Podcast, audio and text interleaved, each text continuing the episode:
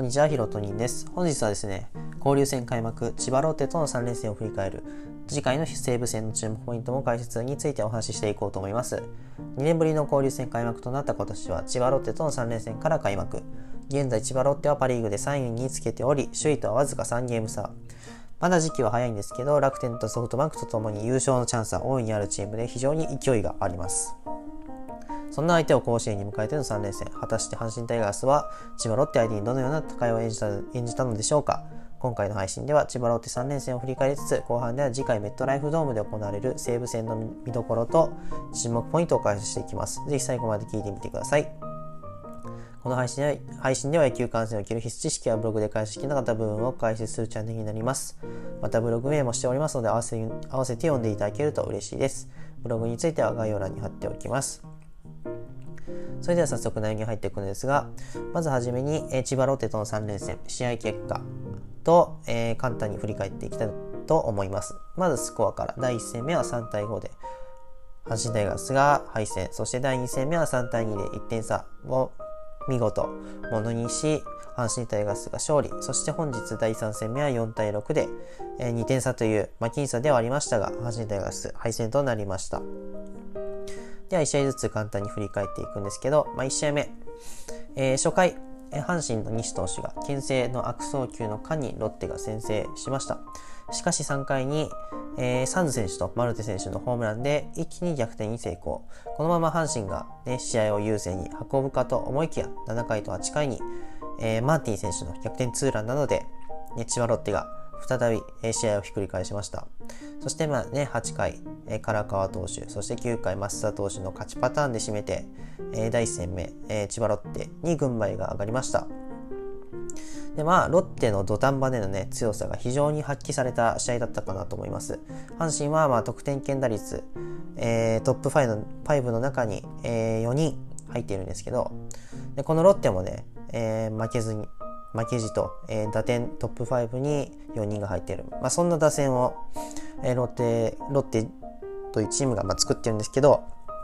まあ、この打線ね、非常に、まあ、異常つながり出すと怖いチームではあるなと思いました。まあ、先発の西投手、なんとかね、うまいこと、ね、7回2失点でまとめて勝ちパターンにつなげたんですけど、えー、信頼の厚いセットアッパー、岩崎投手が、ね、ガタガタと崩れたのは非常に痛かったなと、敗戦以上に痛かったかなと思います。まあ、本人だけではなく何度も言った通り、このチーム、阪神にとって、この敗戦、大きな痛手だったかなと思います。そして、えー、迎えた第2戦目は、えー、0対0の同点で迎えた3回裏に阪神の近本選手のタイムリーと、えー、中野選手の犠牲フライで2点を先制。えー、その後、まあ、5回には、えー、再び中野選手のタイムリーが飛び出して3点目を、えー、取りました。阪神の先発の秋山投手は8回1失点の好投で、まあ、結果を言うと4勝目を、えー、ゲット、獲得しました。えー、ロステ打線は終盤に、まあ、1点差に迫るものの、えー、結果としてあと一歩及ばなかった、えー、そんな2戦目だったかなと思います。で、先発の秋山投手がロッテ打線魔球ストレートと緩急をうまく使って、えー、本路、ロッテ打線全体が、まあ、秋山投手のボールに宿泊しているのが、えー、非常に印象的というか、目に見えました。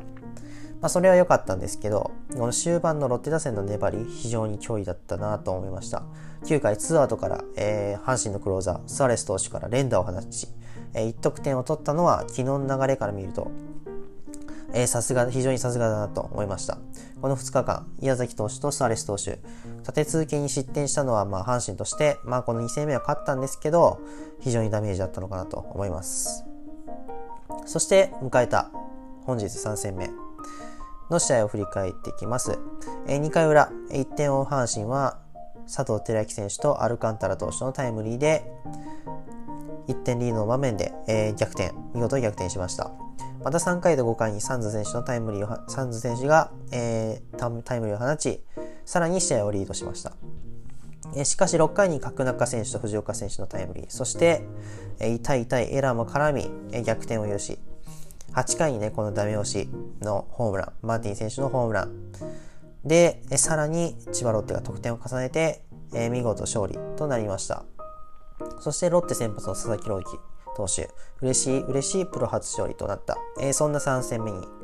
えー、本日なりました。えー、まあ、深掘っていくと、この試合もね、前の2試合同様に、千葉ロッテ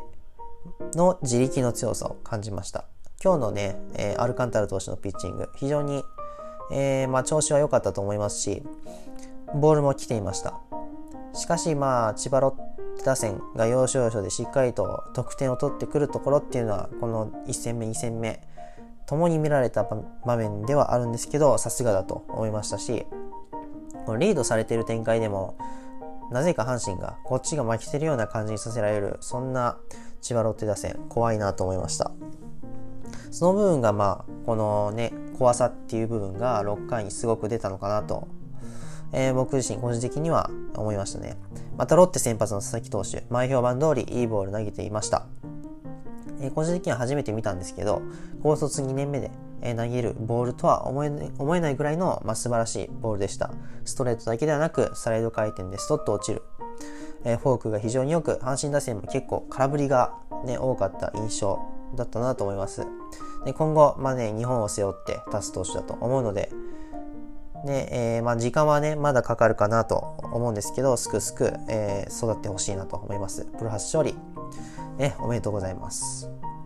という感じで、この3連戦、まあ、阪神としては、ね、千葉ロッテマリーンズ相手に、ね、1勝2敗と1つ負け越してしまいました。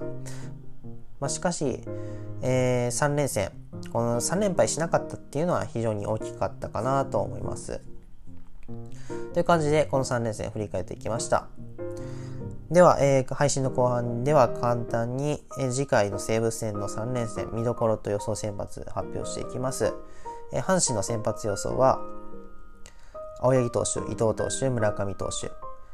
えー、西武ライオンズの方は高橋投手、松本投手、平井投手が先発予想となっております。えー、西武の方は5勝、4勝、3勝と、えー、勝ち星をしっかりと上げている投手が続いてくるため、このカードも、えー、千葉ロッテ、マリーンズ3連戦と同様に一筋縄ではいかないなとは思います。